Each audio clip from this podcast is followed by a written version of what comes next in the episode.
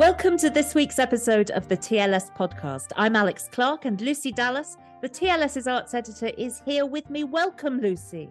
Thank you, Alex. How are you doing? I am very well. On this, the spring equinox, which I know has put gladness into your heart and a It spring has. in your step. Well, I don't know if I go that far, but no, it has because this is the turning point, isn't it? Because now it really is spring and the days are longer than the nights, I think, aren't they, officially now? I mean, you wouldn't know it where I am because it's been raining for about a week solid. Yeah, and here and it's just constantly grey. But I'm Mm. I'm kind of I'm glossing over that. And I take it as a sign that we can officially talk about gardens. Yes, we That's- can. That's what I think. How's your garden, Alex? Well, it is, I have to say, full of stuff that needs stripping away. There's quite a lot of dead matter. And I'm convinced that when when we get past that, we'll see some new shoots beneath. I did actually bring in my own little tiny daffodils for the general kind of Mother's Day celebrations and that sort of thing. I had one of those weekends when it was people's 50th birthdays and Ireland were playing rugby and it was Mother's Day and it was St. Patrick's Day. So there was an awful lot of celebratory eating and drinking. And I there were my daffodils at the centre of the kitchen table. Very good. I learned a thing about daffodils. Tell me. You're now on a bound to say tell. You could just go uh, so. The thing I'm going to say is that they don't play nicely with other flowers as cut flowers. Did you know that? Oh, I didn't. It's funny because you do just tend to put them. I mean, they're so pretty. You just put them in on their own. Do they not? No, they don't. So putting them in on their own is fine, but if you put them straight in with other flowers, they will kill the other flowers much quicker, cut flowers, than normal because there's a sort of sap that comes out of them for about 24 hours. You can see it actually when you're cutting daffodils. So what you need to do is put them if you want to mix them with other flowers, you have to put them in they have to be in a room on their own, as it were. They have to be in a jar on their own of cold water. And then after about 24 hours, then they're allowed to mingle with other flowers. There you go. They have to acclimatize before they can play nicely. They do. Otherwise, they don't I play know nicely how they away. feel. Have we been doing anything more literary? Have we been reading anything good, for example? Well, I've been rereading Damon Runyon because Oh, hoping to get there's a new production of Guys and Dolls at the Bridge Theatre, which we will review. I've just seen people raving about it. So I haven't, yes, I've got a review in, but I haven't been able to read it yet. So I'm trying not to read anything about it, but I will. And I'm also, frankly, hoping to go along. But I remember that I read it ages and ages ago. I used to read quite a bit of detective fiction like Raymond Chandler and I think Dashiell Hammett as well, and Damon Runyon, who is a bit lighter. Certainly than Raymond Chandler. Have you read any of the stories that come from Guys and Dolls? Yes, but uh, honestly, I'd say when I was a teenager, you know, Yeah. And I do remember being captivated by them, but I've not been back to them since. But you're saying I should. Well, they're just they're delightful. It's they're, it's a little bit darker than I remember. I think it's because I went from Raymond Chandler to Damon Runyon. I thought, oh, this is very light and frothy, and they're not. It's still kind of the underworld and mobs and people, you know, getting hit and things like that. But usually the morals are fairly sound. They've all, you know, it's it's kind of thieves with a heart of gold. And the amazing thing about it is the style because it's that present tense. It's a sort of continuous present tense. And if he has to say something in the past, they find a way of telling you it and still everything's in the present tense you know we are down at the races we are doing this i'm not doing it justice But it has a kind of immediacy, and an energy to it. totally and kind of odd little turns of phrase like not quite somewhat or somewhat Mm. more of and he really doesn't say men and women he really does just say guys and dolls very unself-consciously and it's really really good fun so i recommend it how about you This is very good, isn't it? Because we have a big rereading coming up later. we on the do programme. yes But I've actually been doing something that isn't rereading, but I feel that I must pretend it is because I'm sure I've pretended to have read this book many, many times. okay But for the first time, I'm actually listening to it. I'm listening to Jenny Agutter reading to me I Capture the Castle. oh it's just it's bliss isn't it bliss It's pure bliss. And it's also, I mean, it's so quotable. I mean, it's a one liner, it's a gagathon, isn't it? Yes. Yeah, yeah. It yeah. really is. From the opening line, I write this sitting in the kitchen sink or something with my feet in the kitchen sink. and a like that. very marvelous thing was she says her father has read something that she writes and he says it's very stately with a desperate desire to be funny and i thought well that's just i could have that on my grave frankly i'm uh, completely loving it loving it very much and but we do have more of that coming up so on this week's show a different kind of literary agent with The Secret Life of Daniel Defoe. And Martin Amis's daring debut, The Rachel Papers, is 50 years old. Claire Lowdon joins us to explore whether it's showing its age or wearing well. But first, we're going to talk about Daniel Defoe, a writer whose name we know and whose most famous work has permeated our consciousness. But do we know much more than that? So we know he wrote Robinson Crusoe and also A Journal of the Plague Year and Moll Flanders. We might know that he wrote non fiction as well as fiction and had a tendency to claim that his fiction was real, confusingly. But did you know he was a secret agent? Or that he was instrumental in helping to bring about the Union of England and Scotland in 1707? or that he was in and out of prison for sedition and debt. The Cambridge edition of his correspondence from 1703 to 1730, edited by Nicholas Seager, has recently been published, and we're delighted that Margarette Lincoln, whose most recent book is London in the 17th Century, is here to help us to know more about this complex individual. Margarette, many thanks for joining us. No, that's great. Thank you. So let's plunge right in. This period of Defoe's correspondence, it covers the time when he was, in fact, a secret government agent, wasn't he? Can you tell us how that came about? Well, he was in debt for seditious libel. He'd written a pamphlet that got him put in Newgate and later pilloried. And I think Harley, you know, who became the chief minister in, in Britain, or England as it was. This is Robert Harley, the MP, is that right? Exactly. Robert yeah. Harley became chief minister under Queen Anne.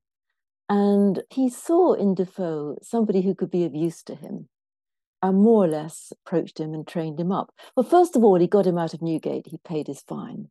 And Defoe was, you know, immeasurably grateful because he had quite a few children by then. And, you know, being in Newgate was not helpful. Harley got him out, and Defoe was happy to show his gratitude by, by writing pamphlets, generally in support of Harley. Hmm. Can I just check? Actually, this is my historical ignorance. And he was pilloried. Is that when you had to stand it's a bit like the stocks, but you had to stand up and people might kind of throw tomatoes at you and things. Yeah, tomatoes, eggs, dead cats, and oh. things that were actually quite dangerous. I mean, people could die in the pillory. But Defoe was, he used it as a kind of promotional opportunity. And because people were fairly well disposed towards him and didn't think he deserved to be pilloried, well, in short, they threw soft things that didn't really harm him. But yes, he did stand up in the pillory. Yes. Yeah. So he was sort of he was recruited by a sort of spy master in a way when he was in prison. He was recruited by a government minister, Harley, to find out the state of people's opinions in different parts of the land. So before he helped out in Scotland, Harley sent him round on tours of England.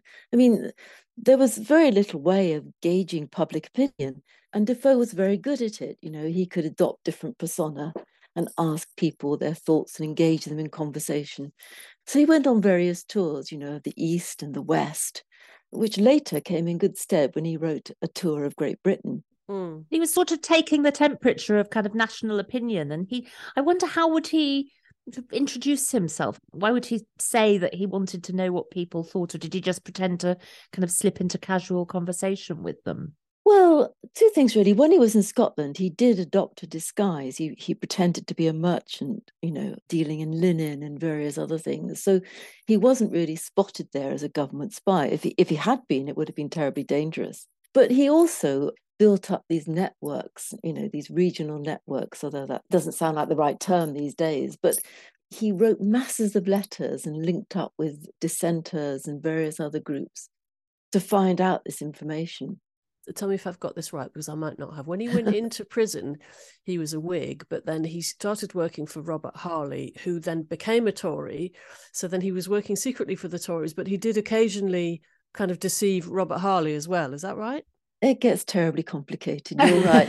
the Victorians were, you know, having thought that Defoe was a great man. As soon as they began to read his letters, they began to get cold feet and think that he was a completely immoral person after all. But yes, that's broadly right. He was always loyal to Harley, although occasionally he cheated on Harley, if you can put it that way. But by and large, Defoe was a moderate Whig. It's just that when Harley became a Tory, he he did right on behalf of the Tories, if that makes sense. Mm-hmm. It's funny that you say that Victorians found him moral because I got the impression because when I say it like that, it makes it makes him sound very slippery, maybe even immoral or amoral. But in fact, I got the impression that actually there's a great political and religious conviction involved in what he's doing.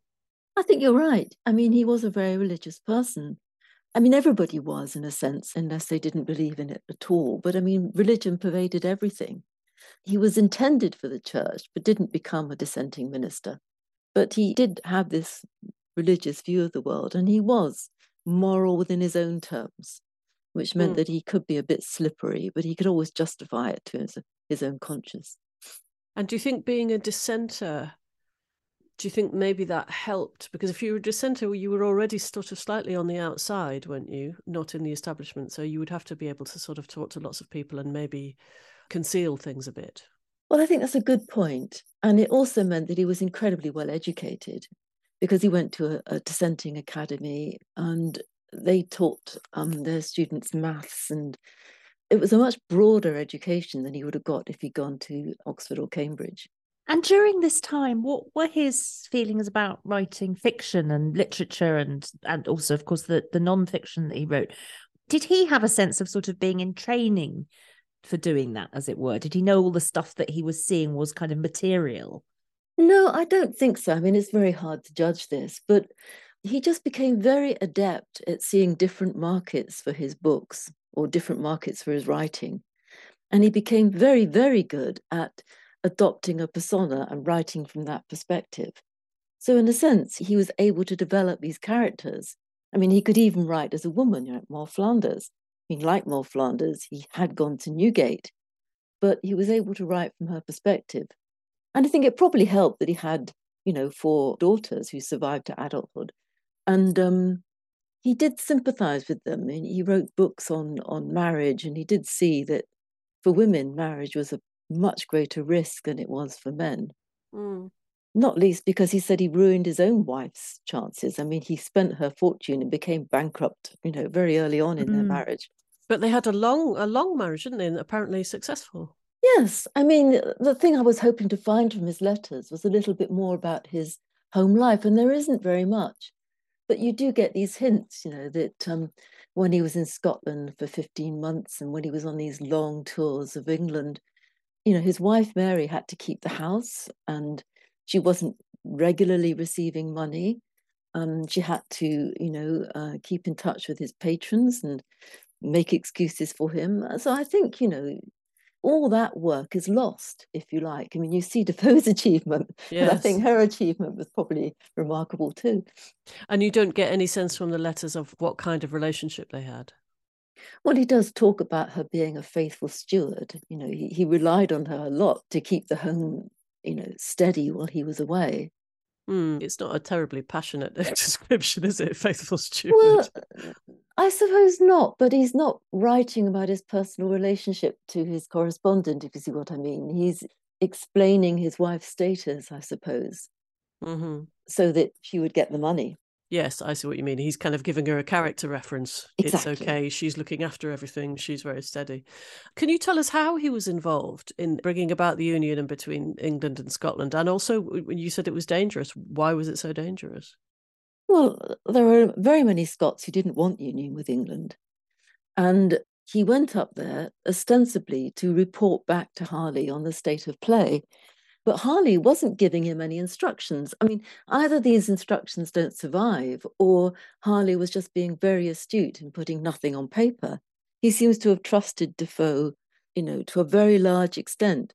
And so Defoe adopted this disguise of being a merchant, trying his best to get things going in Scotland.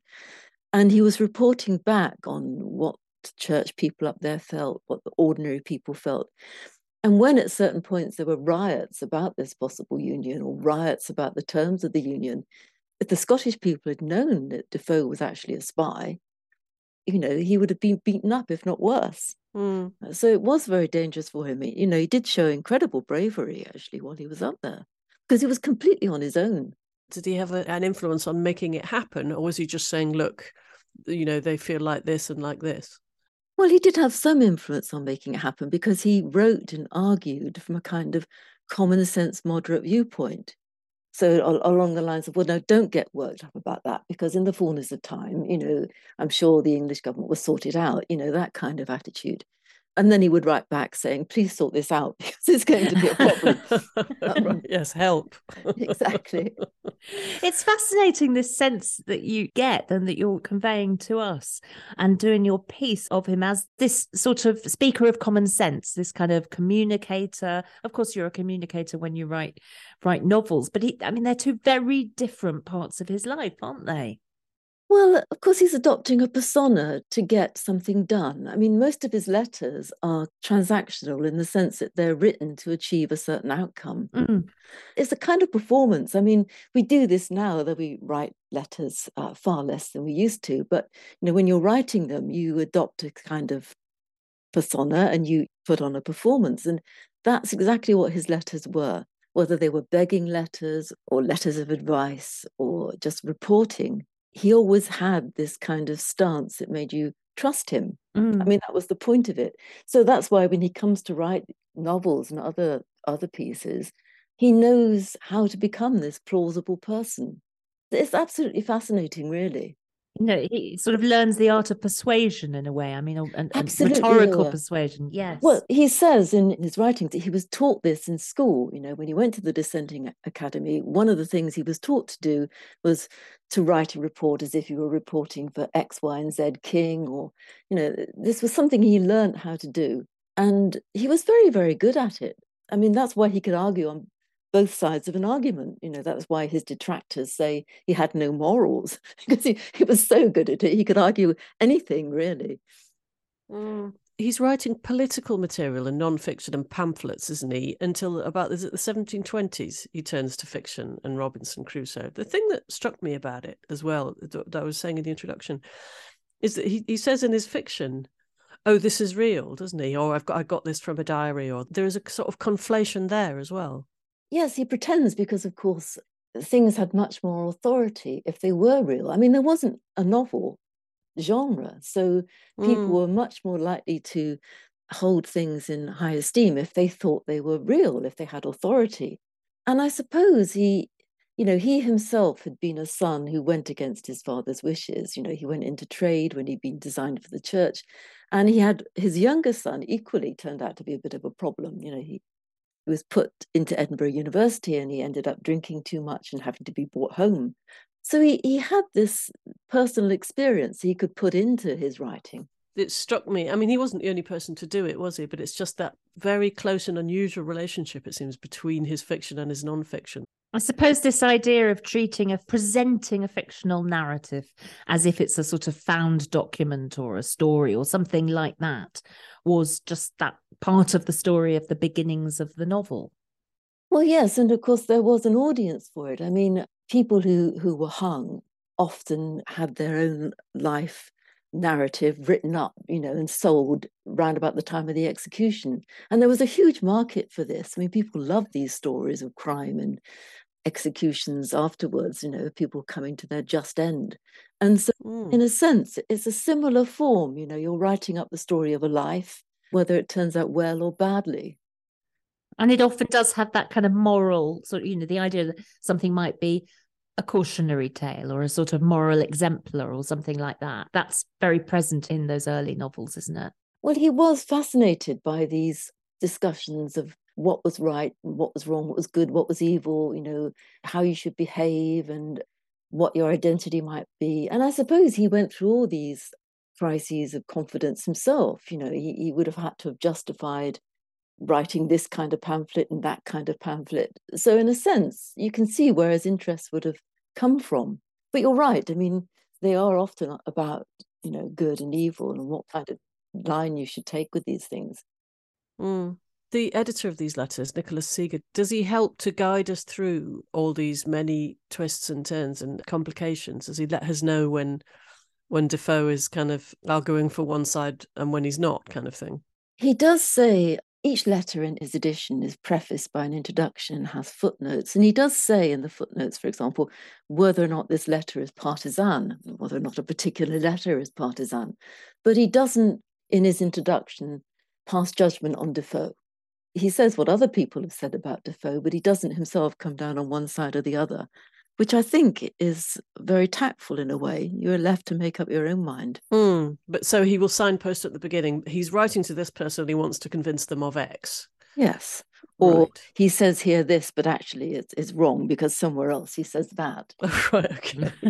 that sounds very helpful. It is. It, it's a very good addition. And he also, you know, talks about the letters as material objects, you know, how Defoe wrote. You know, so, so these would have been a, a single sheet of paper folded in half. And Defoe rarely wrote on the third page because it would have seeped through to the address page, if you see what I mean. Mm. And Defoe also had this habit of when he wanted to show deference to the aristocracy or whoever he was writing to, he would leave a lot of white space around my lord or dear sir, you know, that kind of thing. because the paper was expensive. And so this was a sign of deference.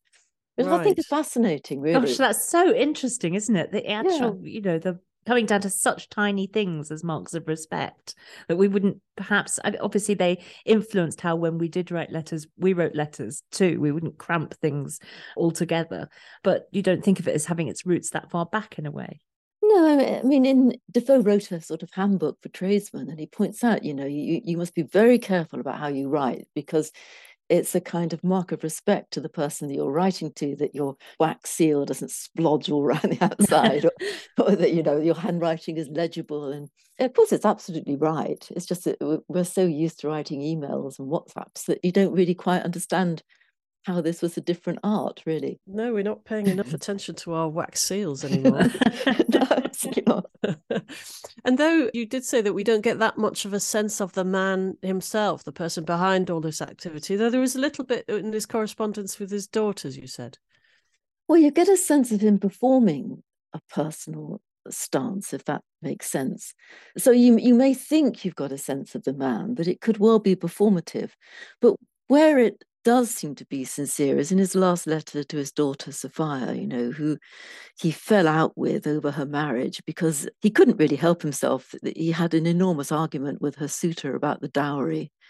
For one reason or another, it's hard to tell why. But then, you know, she wrote to him six weeks after this big argument, and he writes back saying, you know, how how grateful he is that she's written to him. You know, he was he was very certain that he would never see his first grandchild, and in fact, he didn't. He died soon afterwards of a stroke. But she was his favorite daughter, and um, it's nice to think that they made up in the end. Really, Mm, mm. It sounds completely fascinating, and thank you so much for helping us to have a glimpse into his very complicated life. thank you very much. they are very much worth reading. So I hope people do. Yeah, brilliant. Thank you so much. Thank you, thank you.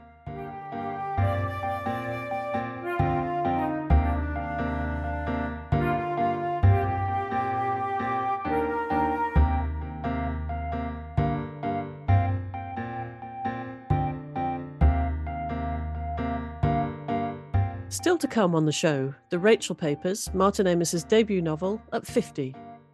And if you've enjoyed what we've discussed so far this week, let me remind you that you can subscribe to this podcast for free wherever you normally get your podcasts, and you'll never miss an episode.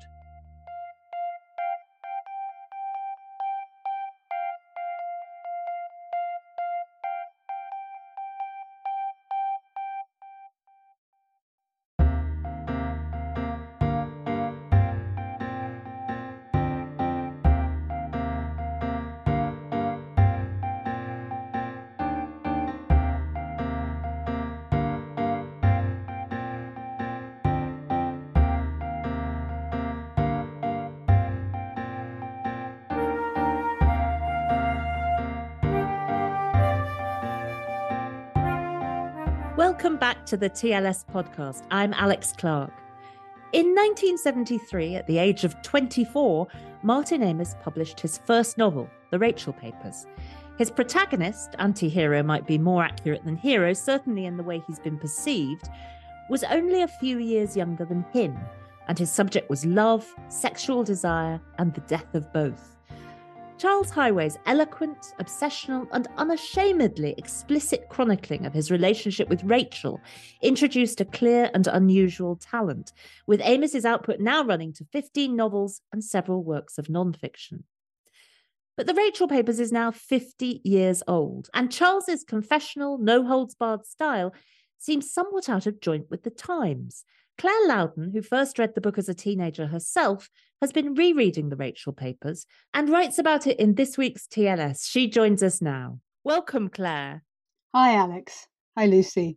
Your piece was just so funny and erudite and entertaining, but I want to take you back to your teenage years, if I may. Absolutely. What were you doing and why did you read the book? What attracted you to it? What did you make of it? You know what? I absolutely cannot remember how I first came across it, whether it was just in a bookshop secondhand or what it was, but it felt like coming across treasure actually at the time. And it was just somebody speaking more frankly about sex in a high literary style than I had ever come across. And it was magic. But you didn't find that when you did things like introduced it to your friends or to your book club, that they had the same response, did you? Yeah, I came back to it. I think I must have read it in my late teens. And then I came back to it after university in my early 20s.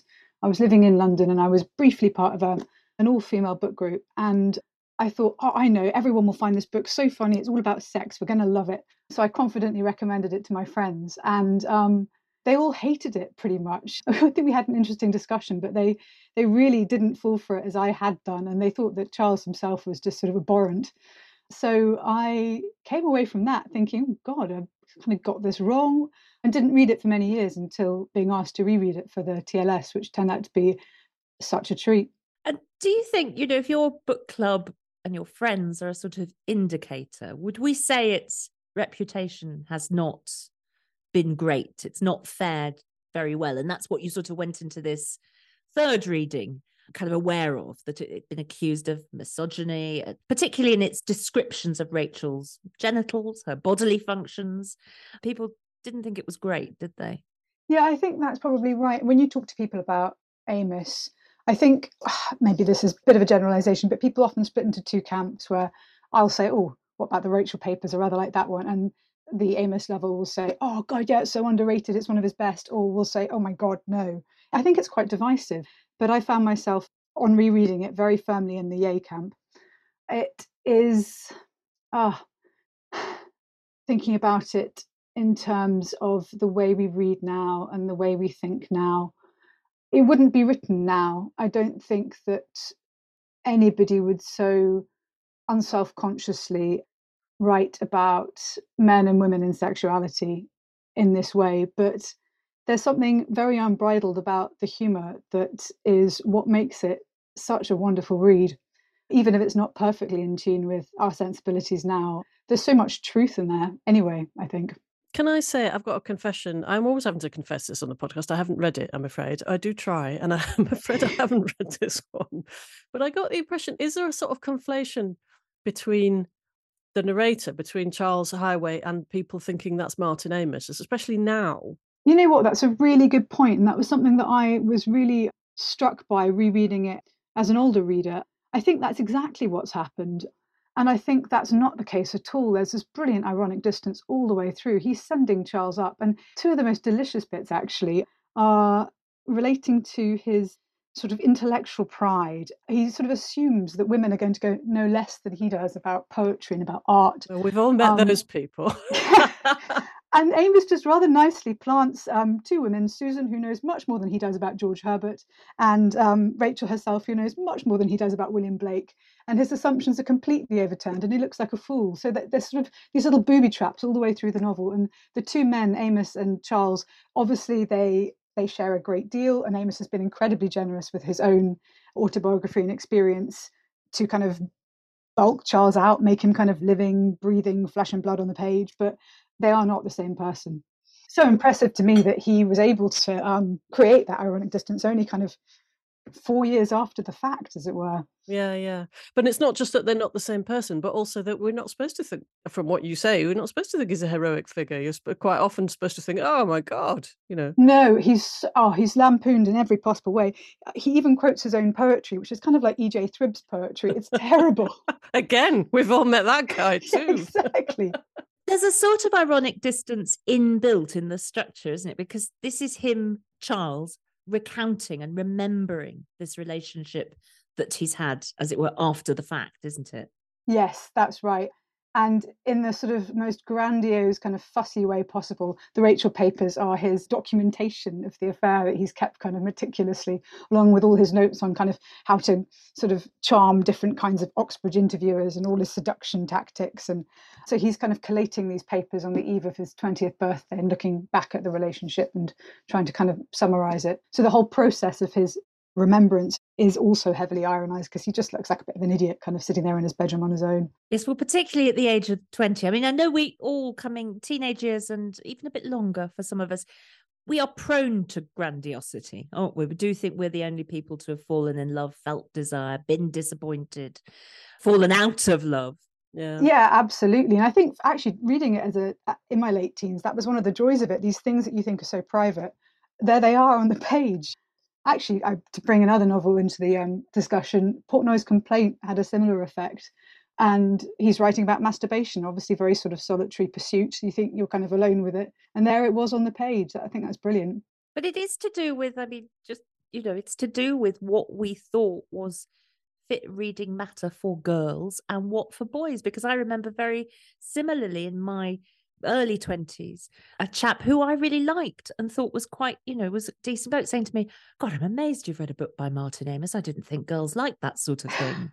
and I mean, I don't think that exists to the same extent now. Do you? I don't think it does. No, thank goodness.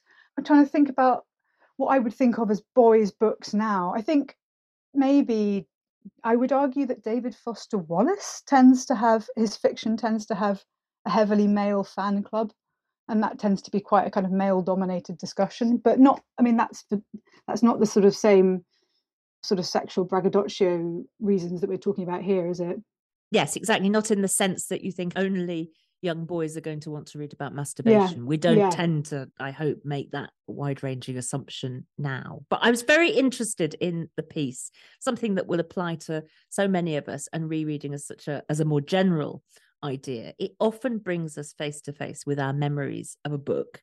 And you found, didn't you, that it was different in various kind of crucial sort of ways. I wondered how much that was to do with its reputation, with a sort of something that's fallen between you and it over the years, or how much it's just the passage of time in general. And we're always going to find that when we re encounter a text. No, I think that's absolutely right. The first thing you said about its reputation coming between my memory of it and my initial experience, which turned out to be my very first reading of it, turned out to be closer to the latest reading. And the way I've thought about it in the intervening, well, nearly two decades, has been absolutely coloured by what I thought I was meant to be thinking about it, because it does have a, a bad rep. He has a bad rep in some ways on this particular sort of slightly um, uh, wrong-headed men's blokey fiction. And I kind of thought, oh, well, I must have been wrong about it, but I don't think I was. I love when you were talking about the kind of conjuring up of adolescence and going back to it. And you talk about Catcher in the Rye as well. And one of the lovely things that you say is that it, it gets the feeling of the kind of sudden feelings of elation. There are mood swings, and all you hear about is kind of teenagers being moody and difficult or whatever. But there are there are also these kind of upswings, aren't there, of joy and kind of maybe transcendence even. Yeah, I think that's one of the most lovely things about the book, and that I'd completely forgotten, and it was a real pleasure to rediscover that. Charles just kind of walking around London, being 19, and having these moments of sort of, yeah, almost transcendence that actually you don't experience so often as an adult. And he, he describes those really well. They're rare, but there are some really kind of convincing lyrical moments in there that I think hit more powerfully because they're sort of nestled in amongst all the kind of smut. There's a moment when he's he's taking his his A levels. He hasn't done all the ones he needs to, so he's been to a kind of crammer in London. And when he's done his final exams, he and Rachel uh, leave. She comes to pick him up, and they walk to the park in a in a handicapped shuffle, arms everywhere. You know, kind of how that is when you're a teenager. You kind of can't leave the other person alone.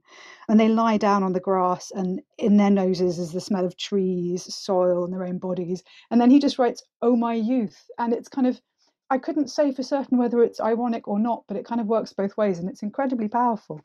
There's that idea, isn't there, of a love that starts in that kind of heady obsession where you can't leave another person's body alone and everything about it is delightful to you.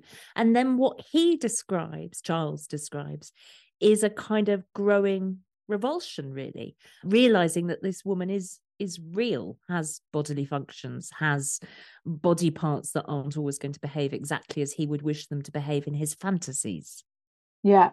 And I think that's the bit of the book that most people remember, actually, eh, myself included, is that Charles grows disgusted with her. But I think that, again, what he's describing there is actually um, a fairly universal rite of passage. Falling out of love, especially the first time it happens, is startling and distressing, and you're not quite sure how to handle it. And all of that is going on here very honestly. And it's a it's a really accurate portrait of that particular experience, I think.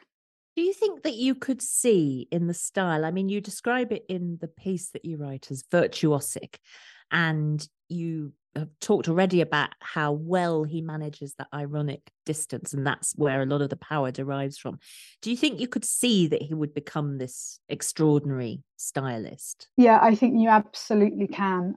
I think it's extraordinary that somebody is writing like this at 24 years old. It's so, the timing is so good. It's, it's endlessly inventive. It's full of sort of sprightliness and joy, and it's just so clever at the same time.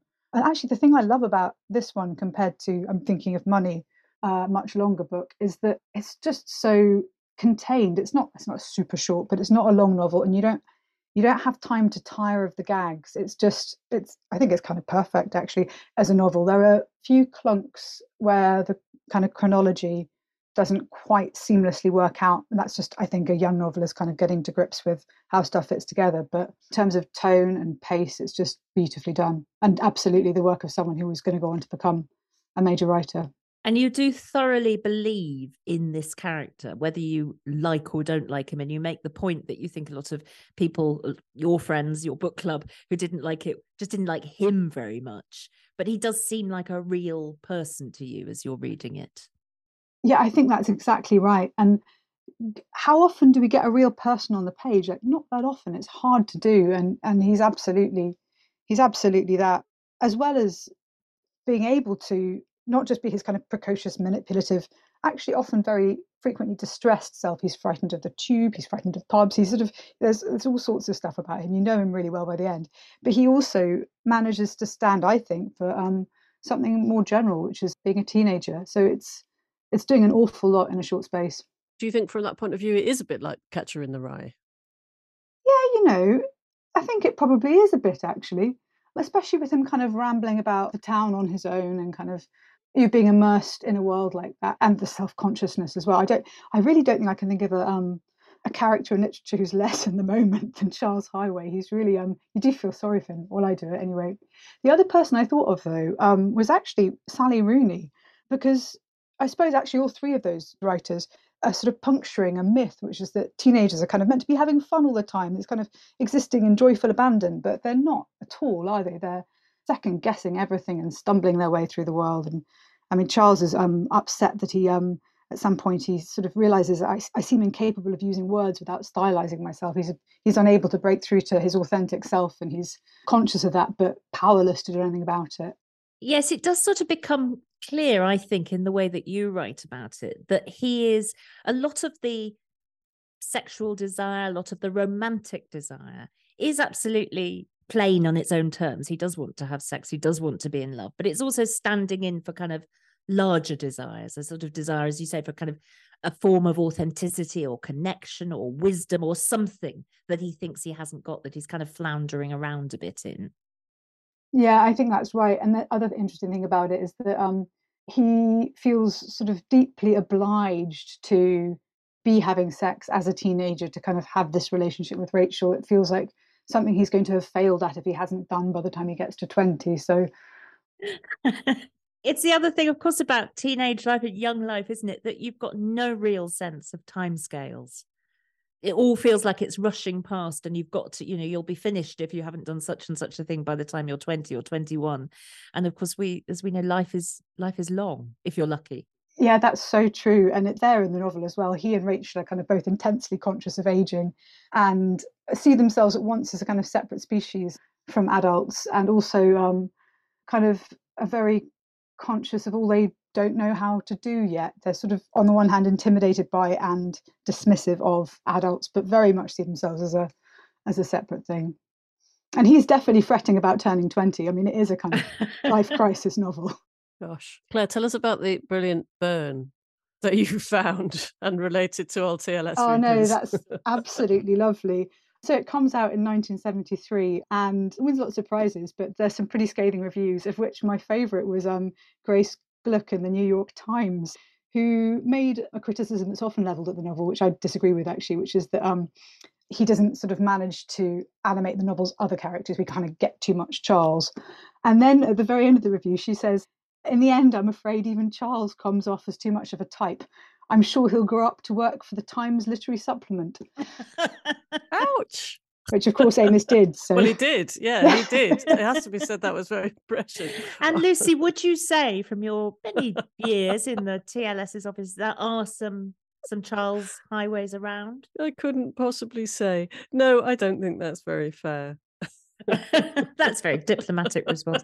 I wanted to ask you about that business of you know him animating the other characters. I mean, partly the novel's power is as a sort of exploration of solipsism, it? And self-obsession and absorption. But this idea that he really doesn't bring Rachel herself to life. I mean, you take issue with that as well, don't you? Yeah, that was something I'd misremembered too. I'd really kind of taken on board. My friends criticised that as well. They said, "Where's Rachel? We're only getting Charles. It's kind of not evenly balanced." I mean, the first thing you said, Alex, I think is absolutely right. It's a novel about solipsism, so you're asking for a different novel if you want it to be a kind mm. of a two-hander. But I was surprised on rereading it how much we do find out about Rachel, who actually doesn't behave that well herself in love. She's kind of so she's sort of two timing at the beginning. She's got a boyfriend with a fantastic name, DeForest Honegger, and um, she's sleeping with him, but she's not sleeping with Charles. She's kind of stringing Charles along. And then finally, she kind of sort of decides in favor of Charles and goes to spend the weekend at his house, but neglects to tell De Forest, who then becomes distraught and kind of crashes his car twice. And and then when she and Charles finally get together, the first thing she does is kind of um, do a kind of comic routine about how crap De Forest was in bed. So she's a teenager too with high ideals and similar impulses to Charles himself. And it was very refreshing to to see that actually. Yes, it's just that she's not actually writing the novel, so we don't hear all that from her point of view. But why should she be any different from him? I guess. I think that's right. I mean, there are going to be some differences, but I think the main thing they have in common is they're teenagers learning to drive that car of first love and desire for the first time. And yeah, not always getting it right. It'd be quite fun to have the novel from Rachel's perspective, wouldn't it? Somebody could do a It kind would of be white. good. Yes. Yes, that would Yes, be it great. would. It would be called the Charles Papers, and we'd see what happened. Which periodical would she end up working for? I wonder. we can't say. Look, I wonder if we get down to the sort of brass tacks of it and some of the sort of real, you know, the language and some of the objections to the language. I thought you made a really interesting point about this. One is, you know, his less than complimentary appraisals of her genitals. And you say, well, hang on, why can't we have these descriptions? If this is what a person feels, why can't we have a novelist describing it? And I thought that was a point very well made. And you're correct. We actually have to have writing that takes on things that we think are unsavory and unpleasant about human experience and desire. Yeah, I think that's actually something that sits almost the most uncomfortably with our current moment because I think there's a really laudable movement to destigmatize things that people have often felt disgusted by about the female body, uh, that women have often felt disgusted by. And so anybody writing as frankly counter to that as Amis does here seems to be kind of not exactly playing cricket. It's not kind of, but the uncomfortable truth is that at times we are disgusted by others' bodies, we are disgusted by our own bodies, and it's part of human experience, and therefore it should probably be part of literature, I think. And he does it brilliantly, he does it very funnily. It sounds as though it's the point is not someone kind of being disgusted by someone else, but that the feeling is that there's been too much of men being being disgusted by women or you know talking about their genitalia in horrible ways or something like that it's just the balance isn't it and if you had as you say if we had the charles papers and she was saying the same thing then then brilliant bring it on Shout out to um Charles's horror when he looks down and sees his rig, as he calls it, in its first condom, a pink muff, looking like an overdressed Scotty dog. So, I mean, actually, it's kind of it's not balanced. There's far more about female genitalia than there is about male, and not that male genitalia don't come in for some they don't get a good rap either, but there is an imbalance in the novel, that's for sure. Sure, no, but I don't mean in the novel because that's from his point of view. So that's that's that, what yeah. he's thinking, and he's a kind of you know more or less smutty teenage boy. Well, all I'm saying is that if you had the equivalent, if you had Rachel writing the child's papers and being just as frank from her point of view, then presumably that will be fine. The the problem with the depiction is that we've just seen that we've just had the men's depiction of the women. A surfeit, yeah. Yeah. yeah. It also seems, in some ways, to amount, as you describe it, to a kind of quaint lack of gallantry, because there seems to be a sort of fury that he depicts her as having a spot. And, you know, that's almost the final straw for him. His passion, all passion calls when he discovers the spot on the end of her nose. Of course, that's very unfair because he has them too, and they're teenagers, and for goodness sake. But that just seems to be a bit of rudeness on his part. I mean, nobody likes to have a spot or look at one, do they? No, that's true. It's a little bit more subtle than that, I think, because it's not just that she's got a spot, it's that he seems to be bothered by the fact that their relationship has been built around the idea that they're both completely perfect at all mm. times mm. and that he wants to make a joke about the spot because it's kind of right in the middle of her nose but they they haven't built up any kind of candor and it's actually, I think, a, he's experiencing it as a kind of barrier to intimacy. He's feeling kind of very restricted by what's required of them both in the relationship to keep playing these perfect romantic roles. And the, the spot is kind of the thing that tips him over the edge there. It seems to be in that way, sort of in the tradition of Jonathan Swift, doesn't it? And the, the ladies' dressing room. I think one of the chapter headings references Swift, so that's absolutely right. Just having a quick flick through it here to see if I can find it. Yeah, here we go. Um, all the headings in the book are timed because he's leading up to midnight on the um, the day of his 20th birthday. It's 20 past. Celia Shits, the Dean of St. Patrick's. So that's his discovery that that woman is is not perfect. Well, I'm delighted to find that you regard it as almost not quite a perfect book, but almost a perfect book. And it is just so lovely, as you say. There is, I think you use the words, it's a deep nostalgic pleasure to going back and actually finding something better than you thought it was. Yeah, it was a real joy. What can we set you to reread next, do you think, Claire? what needs to be rescued from having been slightly sort of damped down by either reputation or the passage of time, I wonder? Oh, what a good question.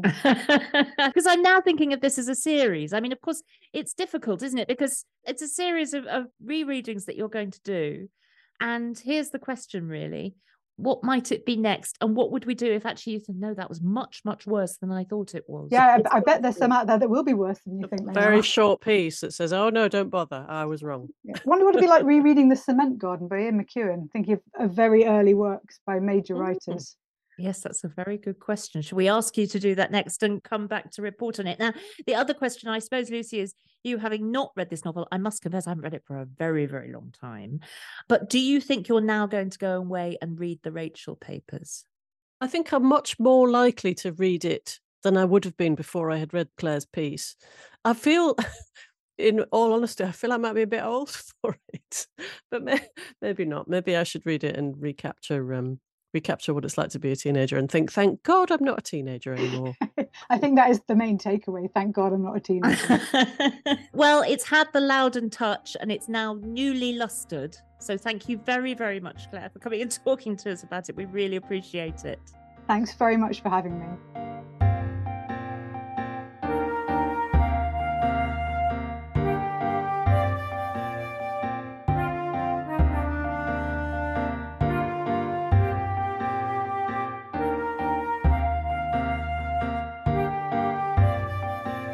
That's all we have time for this week. Our thanks go to Margarette Lincoln and Claire Lowdon. And thank you for listening to this episode of the TLS podcast, produced by Charlotte Pardy. We'll be back next week, but for now, from Lucy Dallas and from me, goodbye.